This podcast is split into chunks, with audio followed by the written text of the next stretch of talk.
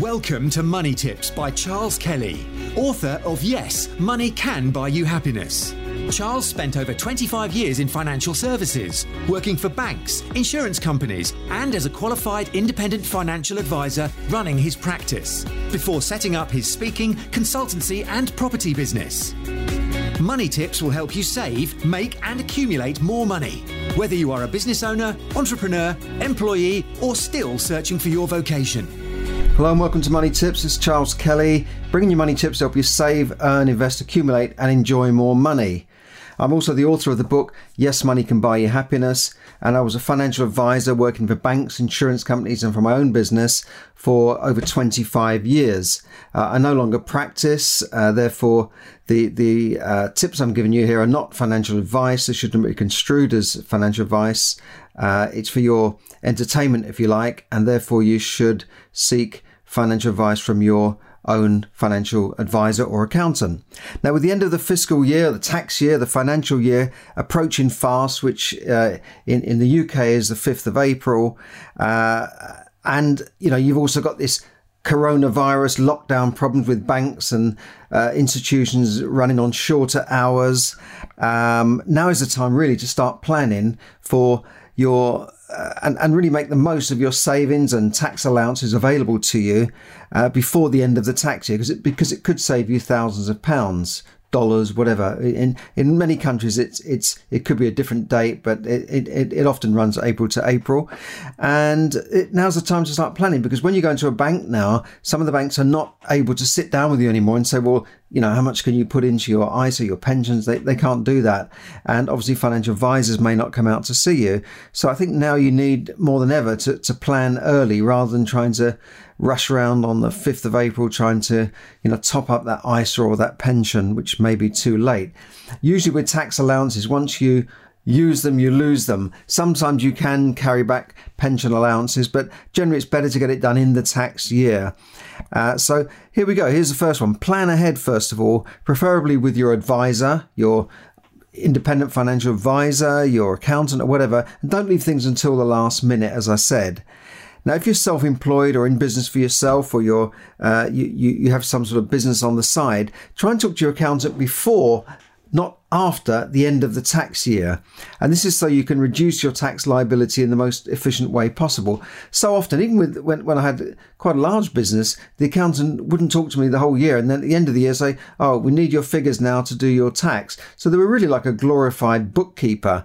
You need a tax advisor to say, well, you know, before we get to the end of the year, what you know what's your profits looking like? Uh, how are things looking? Well you've got high profits here. Could you spend on something for the business to reduce your tax? Could you could you do this? Could you should you be taking dividends? Should you be taking salary? All these things you need to do them before the end of the tax year and not like they come plodding along at the end. Oh now's the time to do your books. Well no you should have been talking to me three months ago not not after the end of the tax year, because often it's too late then to, to take money out of the business and, and, and put it into investments. I'm talking about legal uh, tax mitigation here. You're allowed to legally pay as little tax as you as you can, um, and and that's you know that's called tax avoidance, which is legal, but tax evasion where you evade tax, you, you, you do things illegally is not allowed. Um, so, but you are allowed to, to try and arrange your affairs in order to, I think as Winston Churchill said, every person has the right to arrange their affairs in the most tax efficient manner so that they pay the, as little tax as possible. Now, we may be seeing tax changes for the self employed coming up in the next year. Um, you know, with with all, with all of this stuff going on with the coronavirus and, and all the money that's been given now to self-employed, we may see a change in the tax rules. So this could be the last chance you've got of claiming some of the allowances that are currently available to the self-employed. For instance, if you're self-employed uh, you, and your business is based from home, you can usually claim part of your house home running costs as, as an allowance against your tax. You can often claim your travel going out to appointments to and from home. Uh, so there, there, are many advantages, but obviously the disadvantages are you haven't got a regular uh, salary, you, you, you, don't get sick pay. If you don't work, you don't get paid. And, and also, um, you, you're you're you're paying lower national insurance, but you, are not getting such good state pension benefits in general. So so see your accountant before the end of the tax year. Look at the lifetime ISA. Uh, you can get up to a thousand pound tax free from the government. Check it, check that out. Uh, top up your, and uh, that's number three. Number four, top up your ISA, and or start one if you haven't got one and get up, and, and then you can put into into your ISAs now up to twenty thousand pounds a year, and that remains tax free forever. And you don't pay any tax on on the money coming out as you do with with a pension. So I'd recommend everybody to have an ISA. Now there are different kinds of ISAs, but generally the, most people would go for an ISA that just goes into a, a deposit account at the bank. The interest rate is obviously very low, there are ISAs where the money can be invested into stocks and shares or other types of investments. Now, these could give you a higher return, but they do carry a higher risk.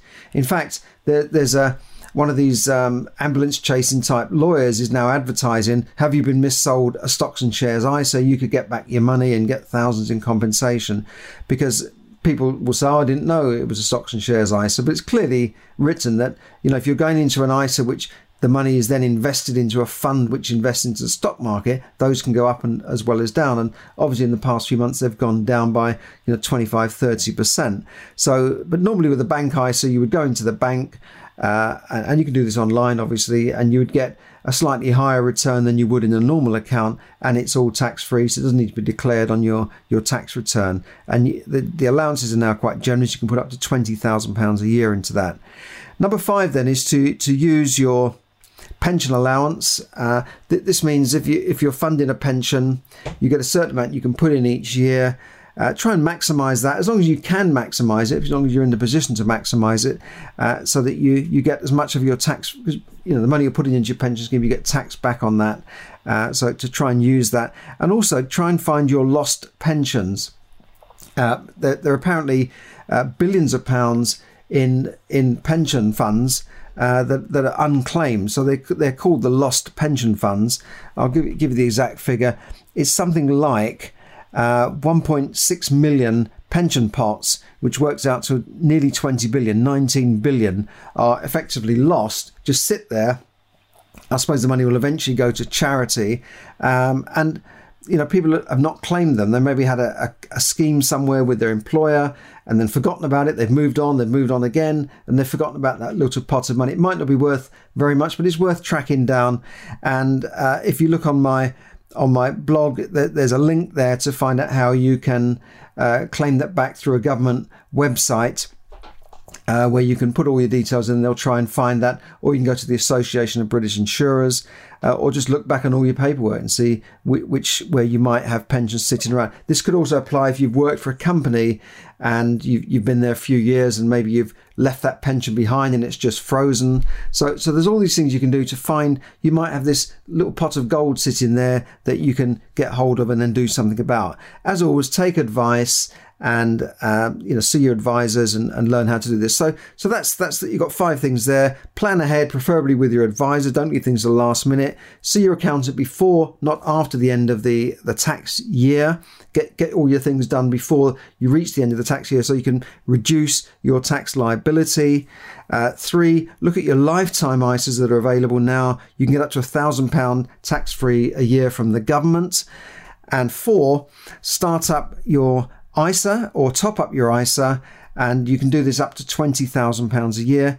And five, finally, is to use your pension allowance. And 5A, try and look track down that lost pension scheme, and you can find the, the link to that on my uh, on my blog, which is on moneytipsdaily.com. And I'll, I'll, probably post a link for it on, on Facebook as well. So thanks for listening and have a have a good evening. And remember, the end of the tax year is looming fast, so get your tax planning in now so that you can use those allowances or lose them forever. Thanks for listening and bye for now. This is Charles Kelly bringing you money tips to help you save, earn, invest, accumulate, and enjoy more money. Thank you for listening to Money Tips. For more tips and information, visit moneytipsdaily.com. The information given in this podcast is for your entertainment and should not be construed as financial advice. As always, take independent financial advice before making any investment decisions.